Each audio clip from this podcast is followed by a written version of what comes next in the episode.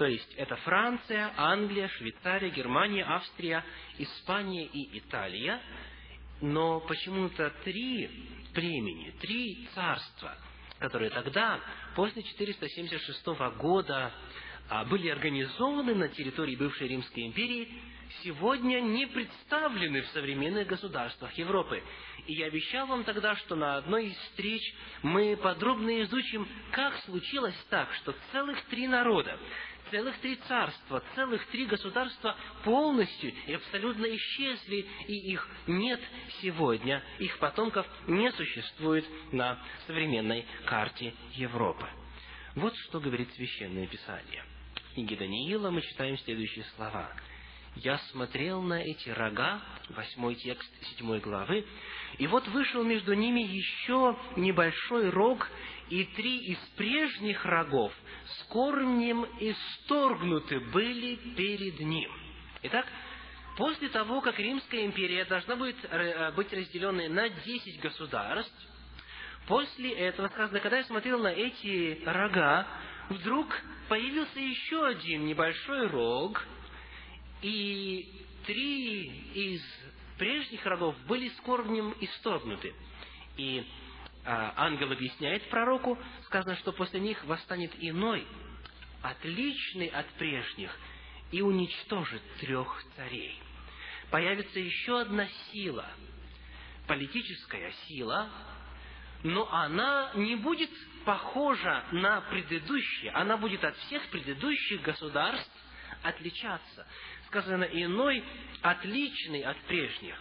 И мы с вами выясним, в чем будет заключаться или в чем заключалось это отличие. То есть сказано, что вот это новое царство, это новая сила при своем появлении что сделает? Уничтожит трех царей или уничтожит эти три государства. Давайте посмотрим, как это произошло, как сила малого рога это сделала. Дело в том, что этот рог был необычный. Пророчество сообщает, и вот в этом роге были глаза, как глаза человеческие, и уста, говорящие высокомерно. То есть, этот рог отличался от всех предыдущих, это была какая-то иная сила. Итак, давайте суммируем. Что мы уже знаем об этой новой силе, которая должна появиться в Европе и исторгнуть или уничтожить три уже существовавших государства. Первое. Эта сила восстала среди десяти рогов, то есть вышла из Дима.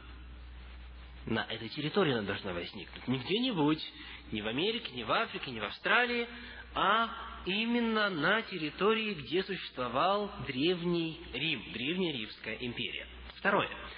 Он, этот малый рог, восстал после десяти рогов. То есть, помните, десять рогов были. Сказано, когда я на них смотрел, потом, после этого, три были исторгнуты. То есть, а, эта сила должна появиться после 476 года.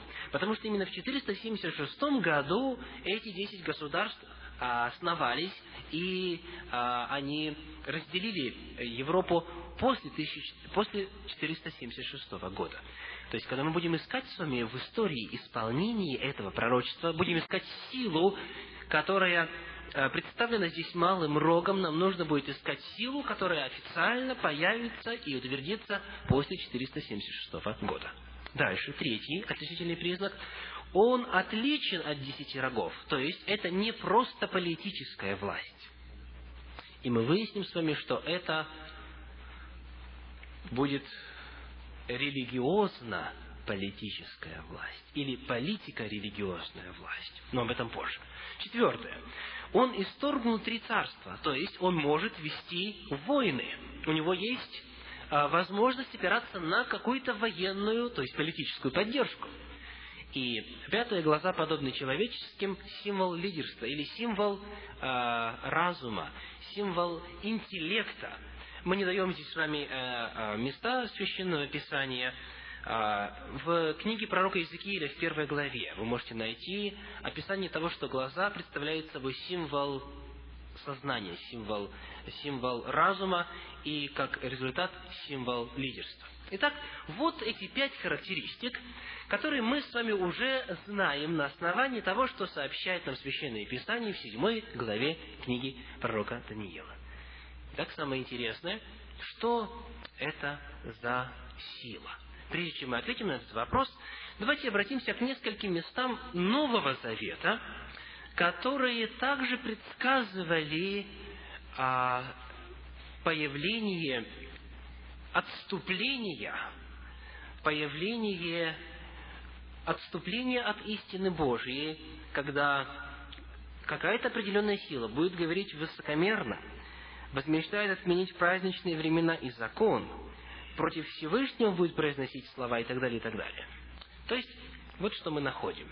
Книга Деяния, 20 глава, тексты 29 и 30. Деяние 20 глава, тексты 29 и 30. Апостол Павел, прощаясь с пресвитерами и руководителями церкви, епископами, епископами в Ефесе, прощаясь с ними, потому что он знал, что он идет в Иерусалим, там он будет схвачен и больше уже не освободится, он фактически перед своей смертью дает им следующее э, напутствие, следующие слова. «Ибо я знаю, — говорит он, — что по отшествии моем войдут к вам лютые волки, не щадящие стада, и из вас самих восстанут люди, которые будут говорить превратно, дабы увлечь учеников за собою. Апостол Павел предсказал, что из среды самих епископов, руководителей церкви, восстанут люди, которые будут говорить превратно, дабы увлечь учеников за собою. То есть он предсказал, что произойдет отступление от истины, что руководители церкви пойдут против воли Божьей. И дальше, во втором послании к Фессалоникийцам, во второй главе, в седьмом тексте, второй Фессалоникийцам, вторая глава, текст седьмой, мы читаем, «Ибо тайна беззакония уже в действии». Это во время, когда жил еще апостол Павел, сказано, что тайна беззакония результатом или апогеем которой будет то, что появится личность, выдающая себя за Бога, и сядет в храме Божьем, как Бог, и так далее, и так далее, этот процесс уже, оказывается, имел место во времена жизни апостолов. То есть тогда медленно, постепенно и систематически страна уже работала над тем, чтобы произвести отступление, которое в конечном итоге наберет такой размах, что христианская церковь перестанет быть похожей на первоапостольскую церковь. Итак, увидев, что как Новый Завет, так и Ветхий Завет оба говорят об отступлении и о появлении силы, которая будет идти против Бога, давайте посмотрим, что же произошло в истории после 476 года и как пророчество о Малом Роге исполнилось. Итак, в 533 году император Юстиниан издает известный в истории свод законов, который называется или известен как Кодекс Юстинианус. Новый свод, новый кодекс законов.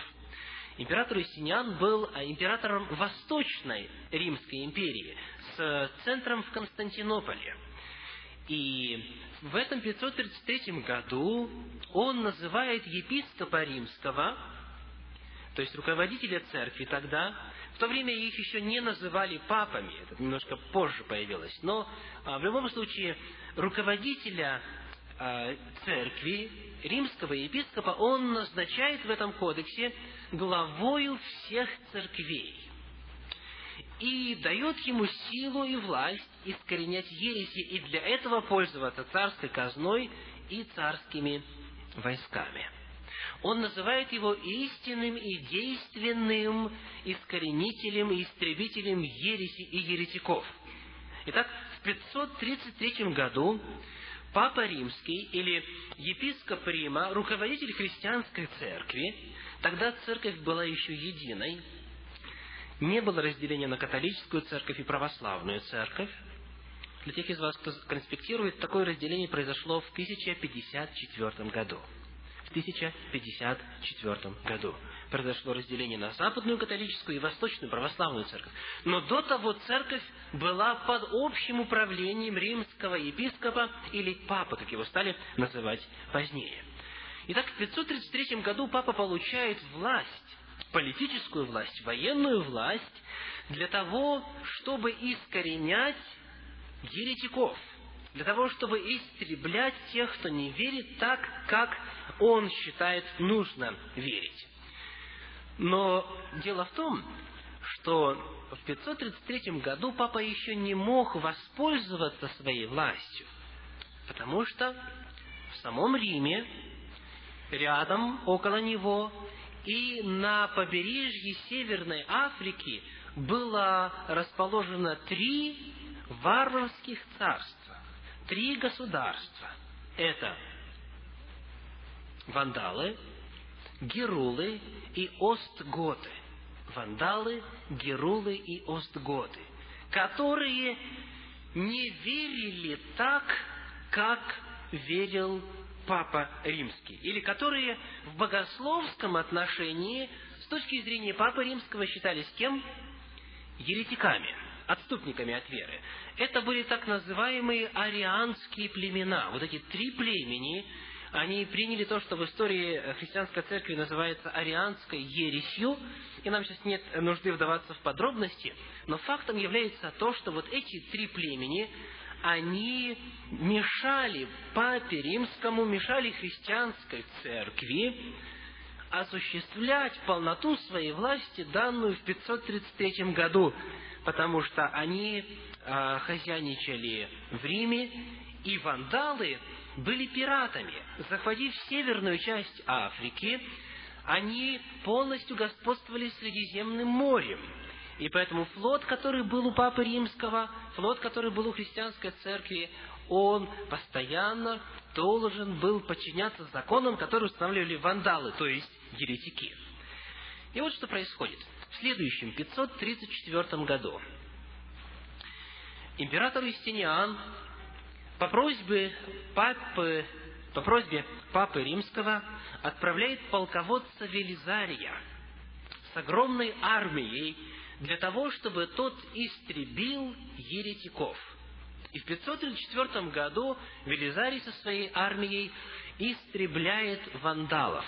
Полностью, полностью все царство, все это племя было истреблено и исчезло с лица земли. Ни одного не осталось.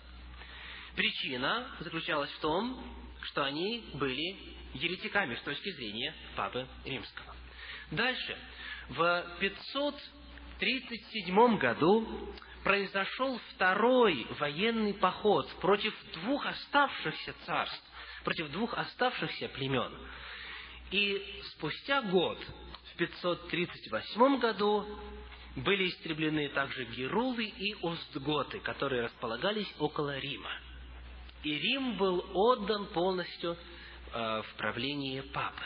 Итак, в 538 году, запомните эту дату, она нам понадобится, мы часто к ней будем обращаться. В 538 году руководитель христианской церкви, то есть церковь, объединенная тогда уже с государством, стала при, а, а, преобладать на территории Западной Римской империи, потому что у нее появилась сила для истребления тех, кто думает по-другому и не соглашается с ней. Итак, пророчество предсказало, что перед появлением малого рога три должны будут с корнем исторгнуты быть с тех, с тех мест, где они находились. И сказано, что он уничтожит трех царей или три государства. И история рассказывает нам о том, что тем, кто уничтожил, или той силой, которая уничтожила три арианских племени, была христианская церковь государства. С центром в Риме тогда, я напомню, что еще не было разделения на православных и католиков, с центром в Риме, в Ватикане, те люди, которые назывались позднее папами, а тогда епископ римский, а вот эта сила, религиозно-политическая сила, она, именно она истребила эти три государства. И начиная с тех пор, Папа Римский и в целом церковь использовала свою силу для того, чтобы насаждать насилием то, что они называли христианской верой. Известные всем в истории крестовые походы, когда людей заставляли креститься в христианство – то есть в противном случае их просто убивали. То есть их прям мечом загоняли в воду и заставляли принимать решения в пользу христианства. Позднее, в средние века, инквизиция. Когда тех, кто считал и мыслил по-другому, тех, кто часто хотел жить на основании воли Божьей и Слова Божья, их приглашали, пытали, мучили, в конечном итоге убивали, потому что у папы и у церкви была власть для этого.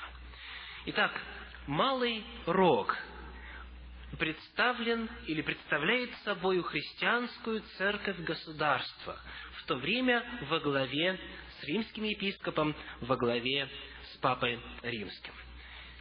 И пророчество говорит также и о продолжительности времени, в которое эта сила будет владычествовать. И против Всевышнего будет произносить слова и угнетать святых Всевышнего. Даже возмечтает отменить у них праздничные времена и закон, и они преданы будут в руку его до времени и времен и полувремени. Очень многие верующие люди были преследуемы. Это вальденцы, альбигойцы, катары, так называемые жидовствующие, стрегольники и многие-многие гуситы и многие-многие другие, которые в средние века хотели жить так, как гласит Слово Божье. Но официальная позиция церкви считала их еретиками, и поэтому их сжигали, их уничтожали, над ними издевались, их мучили, истязали. Но Библия определила срок, в который это будет происходить.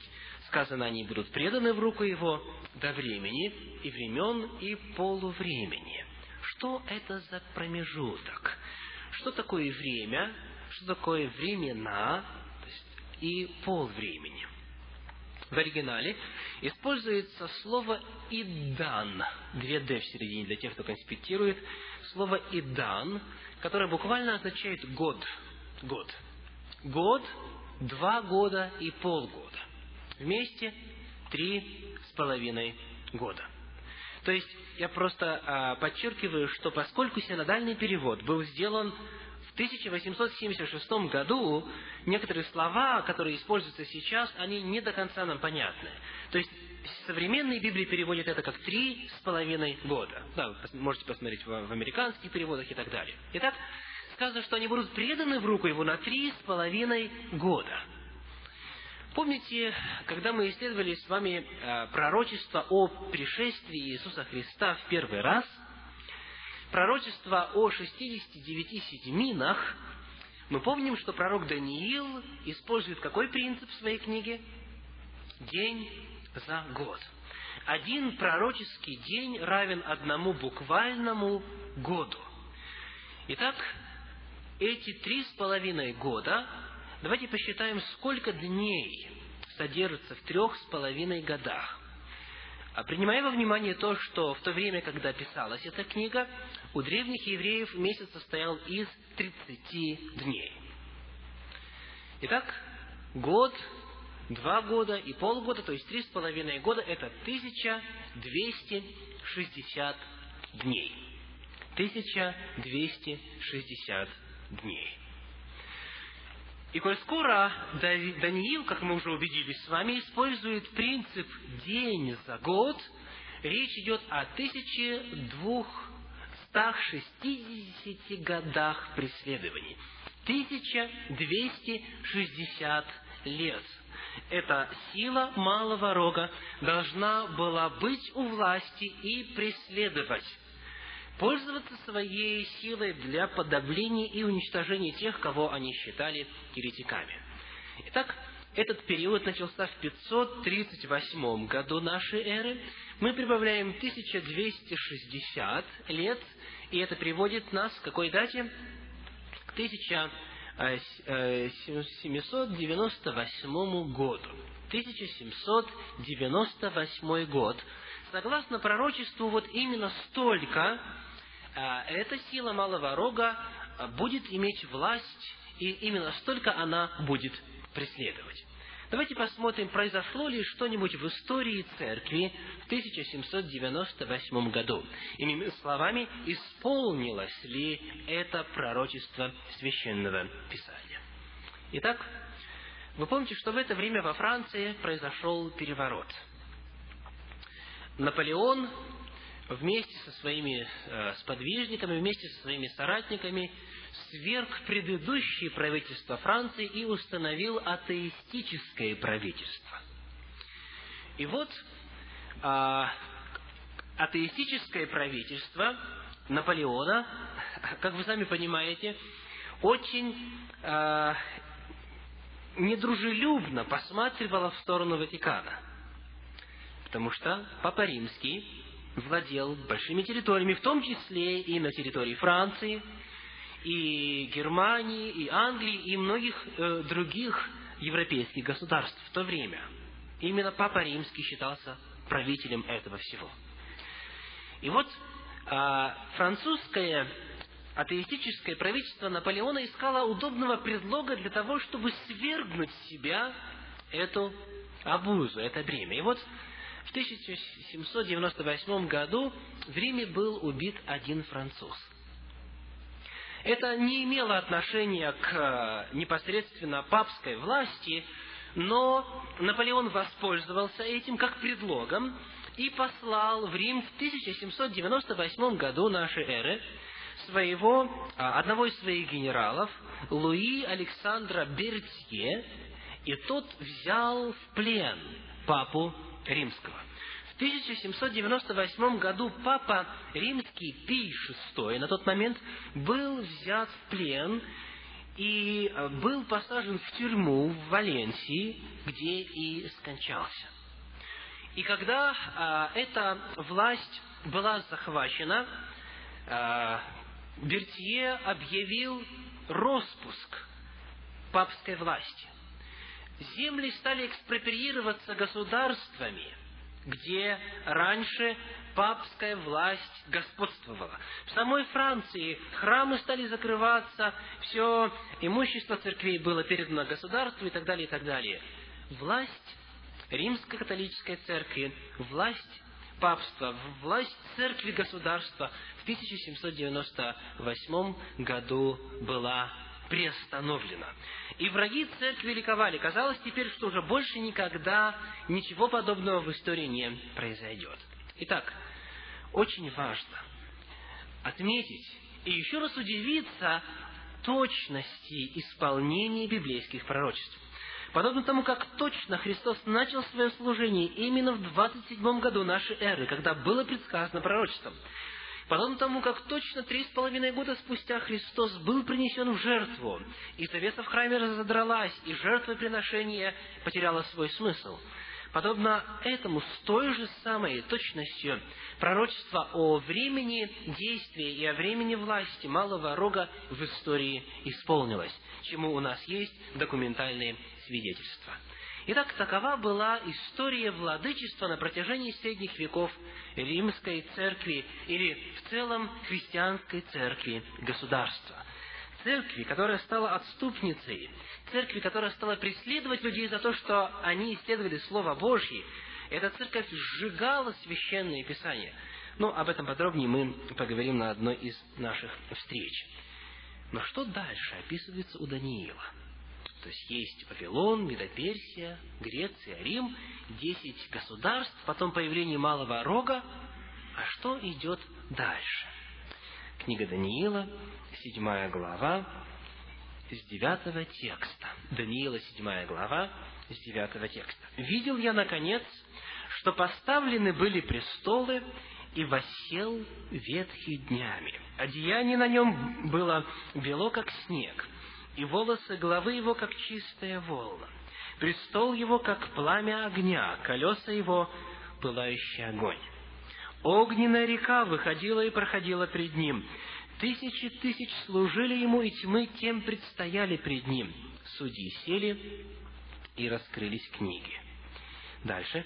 Видел я в ночных видениях, вот с облаками небесными шел как бы Сын Человеческий, дошел до ветхого днями, и подведен был к Нему. И Ему дана власть, слава и царство, чтобы все народы, племена и языки служили Ему, владычество Его, владычество вечное, которое не придет, и царство Его не разрушится. Какая картина после 1798 года описывается? Картина суда на небе. Обратите внимание. Престол, на котором восседает ветхий днями, вокруг него сказано огромное небесное воинство. Это, э, как сказано здесь, тысячи тысяч и тьмы тем. То есть это самые большие числа, которые есть в древнееврейском языке, они умножены в несколько раз. То есть все небо собралось вокруг престола Божья и ждут появления Иисуса Христа. И вот это сказано, с облаками небесными приходит, и начинается судебное следствие. Открываются книги, сказано, судьи сели и раскрылись книги. Оказывается, еще до пришествия Иисуса Христа на небе должен произойти суд.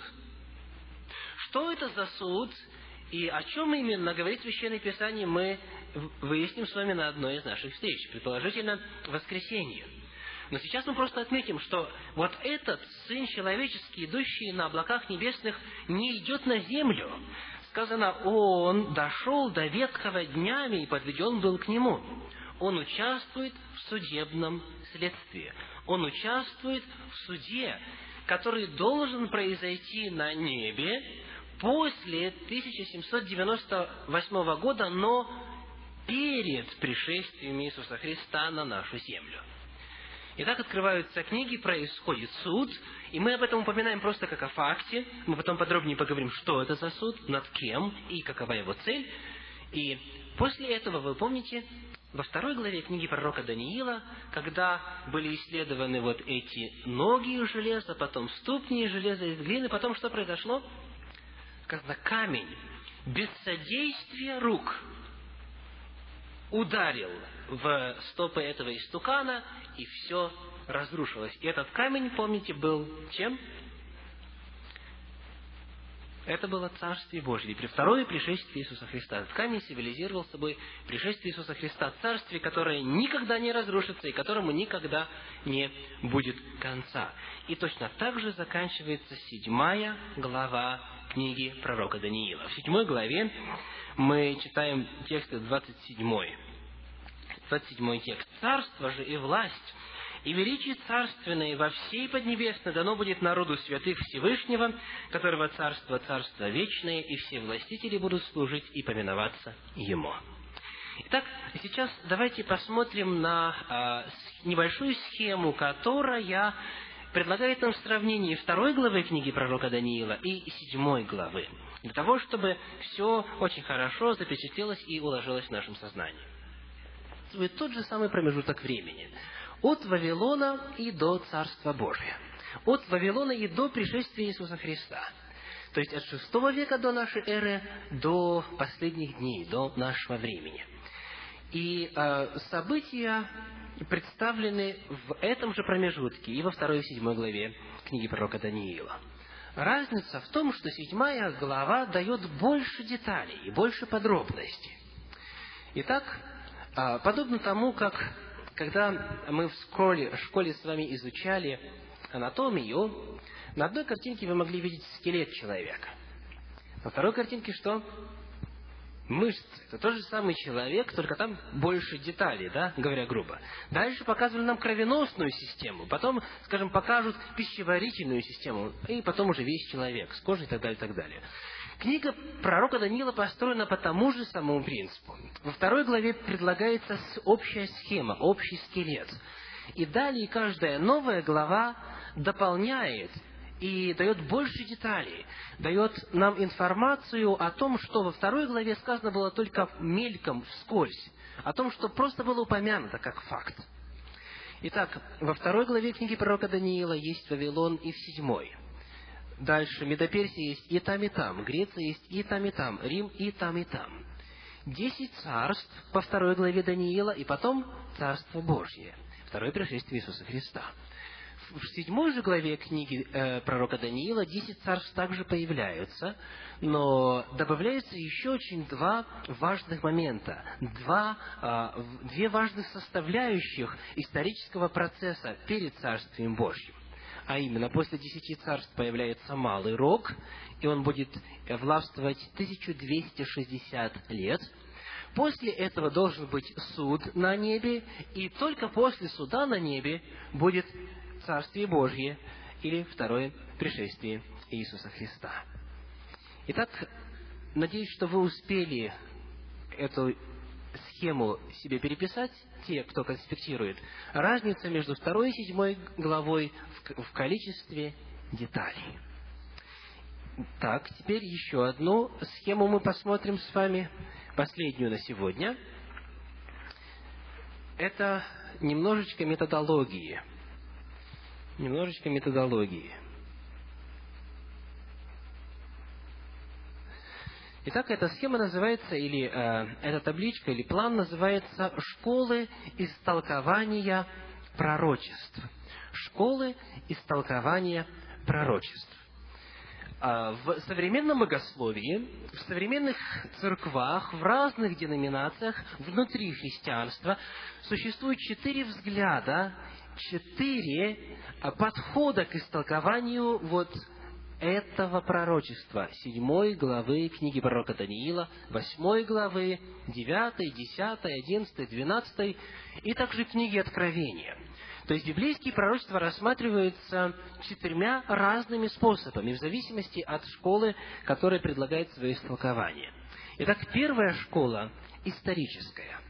Я не буду сейчас долго или подробно на этом останавливаться, но просто запишите, те, кто конспектирует, название этих школ.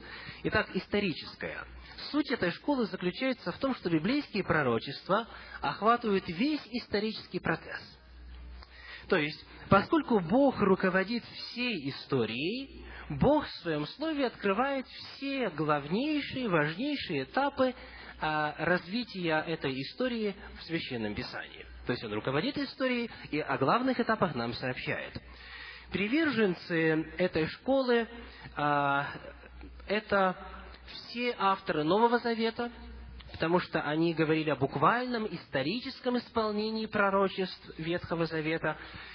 Первоапостольская церковь, и потом, вы помните, отступление у нас идет, и вот начиная уже со времен перед реформацией, известный богослов и э, мыслитель Петр Абеляр в XII веке, вальденцы – это э, последователи Э, человека по имени Вальдес, который перевел Библию на один из языков Европы в то время, за что был затем казнен и сожжен. Дальше гуситы, последователи Яна Гуса, помните также война против э, католичества. Иоанн Уиклиф в XIII веке в Англии, Мартин Лютер в XVI веке в Германии. Он написал и сохранился его труд о вавилонском пленении церкви. Кальвин, Свингли, Мелатон, Тендаль и многие другие. То есть все протестанты, главные протестантские э, лидеры, руководители, которые видели э, то, что церковь отступила от первооснов Библии, они придерживались исторической школы толкования библейских пророчеств, то есть они верили в согласии и, или так же, как авторы Нового Завета, что Бог руководит всей историей, и библейские пророчества, они покрывают главные события истории. Вторая школа – аллегорическая. аллегорическая. Суть ее сводится к тому, что пророчества на самом деле не говорят о каких-то конкретных событиях, но а, отражают общую идею борьбы добра и зла.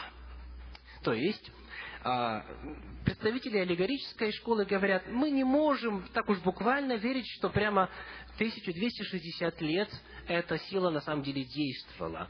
Это просто символы, это просто образы, которые передают общую идею. Идет борьба между добром и злом, идет борьба между Богом и сатаной, и библейские пророчества, они просто образным символом, э, символическим языком эту идею передают. Ничего более. Ну, в качестве примера приведу вам то, как Августин, основатель этой теории, толковал историю с э, убиением или умершлением младенцев в Египте.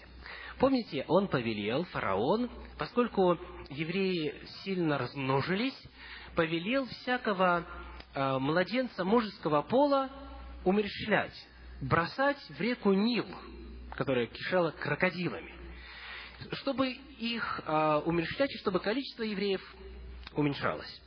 И вот Августин, рассуждая в IV веке нашей эры, говорит, «Э, не может быть, чтобы в Египте, в таком цивилизованном государстве, такая дикость могла произойти. То есть это буквально, говорит, понимать невозможно никак, исходя из наших знаний Египта. Поэтому, что это могло бы значить символически или аллегорически? И он сказал следующее. Он говорит, младенцы мужеского пола означают духовные устремления в человеке.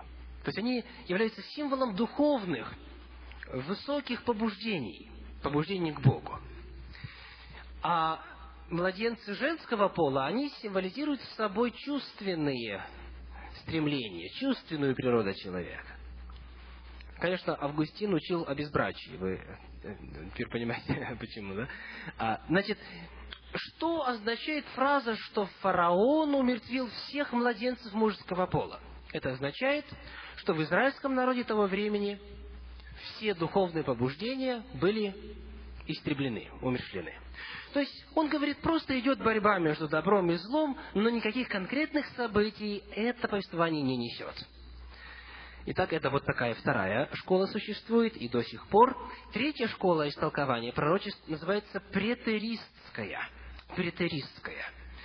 Э, определение этой школы сводится к тому, что все пророчества исполнились в прошлом. То есть, вот когда Даниил писал в седьмой главе, он писал о каких-то событиях своего времени или недалекого будущего. И поэтому э, есть э, толкователи, которые относят вот информацию о малом роге ко времени еще до рождения Иисуса Христа. И говорят, что это был, что этот э, малый рог, он относится к личности по имени Антиох Епифан, который в действительности был в истории в прошлом, и он восставал против израильского народа. И говорят, все это уже исполнилось, все, к нам это не имеет никакого отношения. А основателем, основателем этой теории является и иезуит, иезуит, член ордена иезуитов по имени Алказар, умер в 1613 году. Дело в том, что в то время, когда протестанты вот перечисленные нами выше, исследовали пророчество, в том числе и Даниила, они увидели, что Малый Рог в действительности а, символизирует собой папство или э, христианскую церковь государства, которая преследовала, уничтожала и так далее. И эта идея была очень сильно распространена, и в действительности можно было показать на основании Священного Писания, что это в действительности так. И поэтому э, Алказар, он Э, придумал вот такой способ истолкования и говорит, вот эти три с половиной года, это все уже в прошлом исполнилось. И три с половиной года, которые есть в Откровении, говорит он об, об Антихристе и так далее, и так далее, это все уже исполнилось во времена вот до рождения Иисуса Христа или в первом веке нашей эры. То есть цель какая? К нам это не относится. Не смотрите на нас, он говорит на, на римско-католическую церковь, это к нам не может относиться, потому что правильно эти пророчества истолковывать нужно так, чтобы они исполнились уже вот тогда, когда эти пророчества были написаны. Причина как раз была в том, что протестанты того времени отождествляли Антихриста или Малого Рога, отождествляли с папством. И чтобы защитить себя, чтобы как-то богословски обосновать, эта теория была придумана. И четвертая, последняя, футуристская школа. Футуристская. А, то есть ее суть сводится к тому, что все пророчества исполнятся в будущем. То есть три с половиной года это еще только в будущем. А в истории этого еще не было, и Антихриста также не было. Не беспокойтесь, не переживайте, к нам это не имеет никакого отношения. То есть вы видите, что он а, э, основатель этой теории, испанский иезуит, иезуит по имени Рибера, который жил в то же самое время, что и Алказар, он эту теорию изобрел с той же самой целью, что и Алказар, чтобы отвести подозрения от католической церкви но а, его теория абсолютно противоположна теории Алказара. То есть два представителя католической церкви, оба иезуиты, измышляют две совершенно несовместимых теории только с одной целью – чтобы отвести подозрения от себя. Потому что тогда протестанты, упомянутые нами и многие иные, прямо говорили и указывали на грехи э, римско-католической церкви. Итак, футуристская школа пробралась в протестанство только примерно в начале XIX века. И многие протестанты сегодня относят вот эти три с половиной года, которые мы изучили с вами сегодня, куда? Относят их в будущее. Говорят, что это в будущем когда-то будет. Но нет, братья и сестры. Историческая точка зрения, библейская точка зрения свидетельствует о том, что нет перерывов, нет пропастей в Божьем плане действия на этой земле. Все главные события истории Земли, они отражены в библейском пророчестве. То есть, был Рим, он разрушился, были десять государств, три племени были уничтожены, был 538 год, был 1798 год, будет суд, а может быть идет сейчас, и будет пришествие Иисуса Христа. То есть, вот из этих четырех точек зрения, только первая подтверждается Священным Писанием. Бог действует в истории. И многие протестанты сегодня, не зная того, эти пророчества, которые говорят или описывают всю историю, они отбрасывают их либо назад, говорят, это уже исполнилось с Антиохом и Пифаном, или отбрасывают это вперед, говорят, это еще будет в будущем, нас это не касается. Таким образом, протестанты используют методологию католической церкви, сами не зная того. То есть вот эти четыре школы толкования должны быть в вашем сознании, когда вы пытаетесь истолковывать библейские пророчества. Помните, что только первая поддерживается священным писанием. Итак, вот это последняя схема на сегодня, и мы с вами возвращаемся снова к нашим слайдам. Пришествие Иисуса Христа – это то событие, которое должно вскоре прийти на нашу землю. 1798 год прошел. Это в прошлом. Теперь между этим событием и пришествием Иисуса Христа должен идти суд. И Библия называет год начала этого суда. И мы об этом поговорим с вами в воскресенье. А сейчас я приглашаю подняться вас для совершения благодарственной молитвы.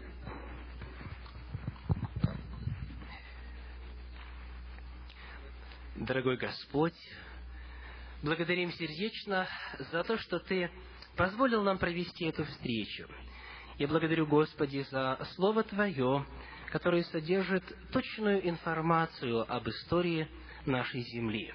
За то, что, исследуя прошлое, мы можем находить подтверждение истинности Твоего Слова, на основании которого мы можем доверять информации, которую Ты сообщил о будущем. Мы благодарим, Господи, за сегодняшний вечер, благодарим за сегодняшнее исследование Священного Писания. Я прошу, Отче, сохрани каждого сейчас в пути домой. Помоги нам встретиться завтра снова для того, чтобы, собравшись, продолжить исследование удивительной книги Священного Писания, удивительных пророчеств, которые оставлены в нем. Сохранив пути, приведи завтра в здравии и благослови эту программу до самого конца. Мы благодарим за все и славим Бога Отца, Сына и Святого Духа. Аминь. Садитесь, пожалуйста.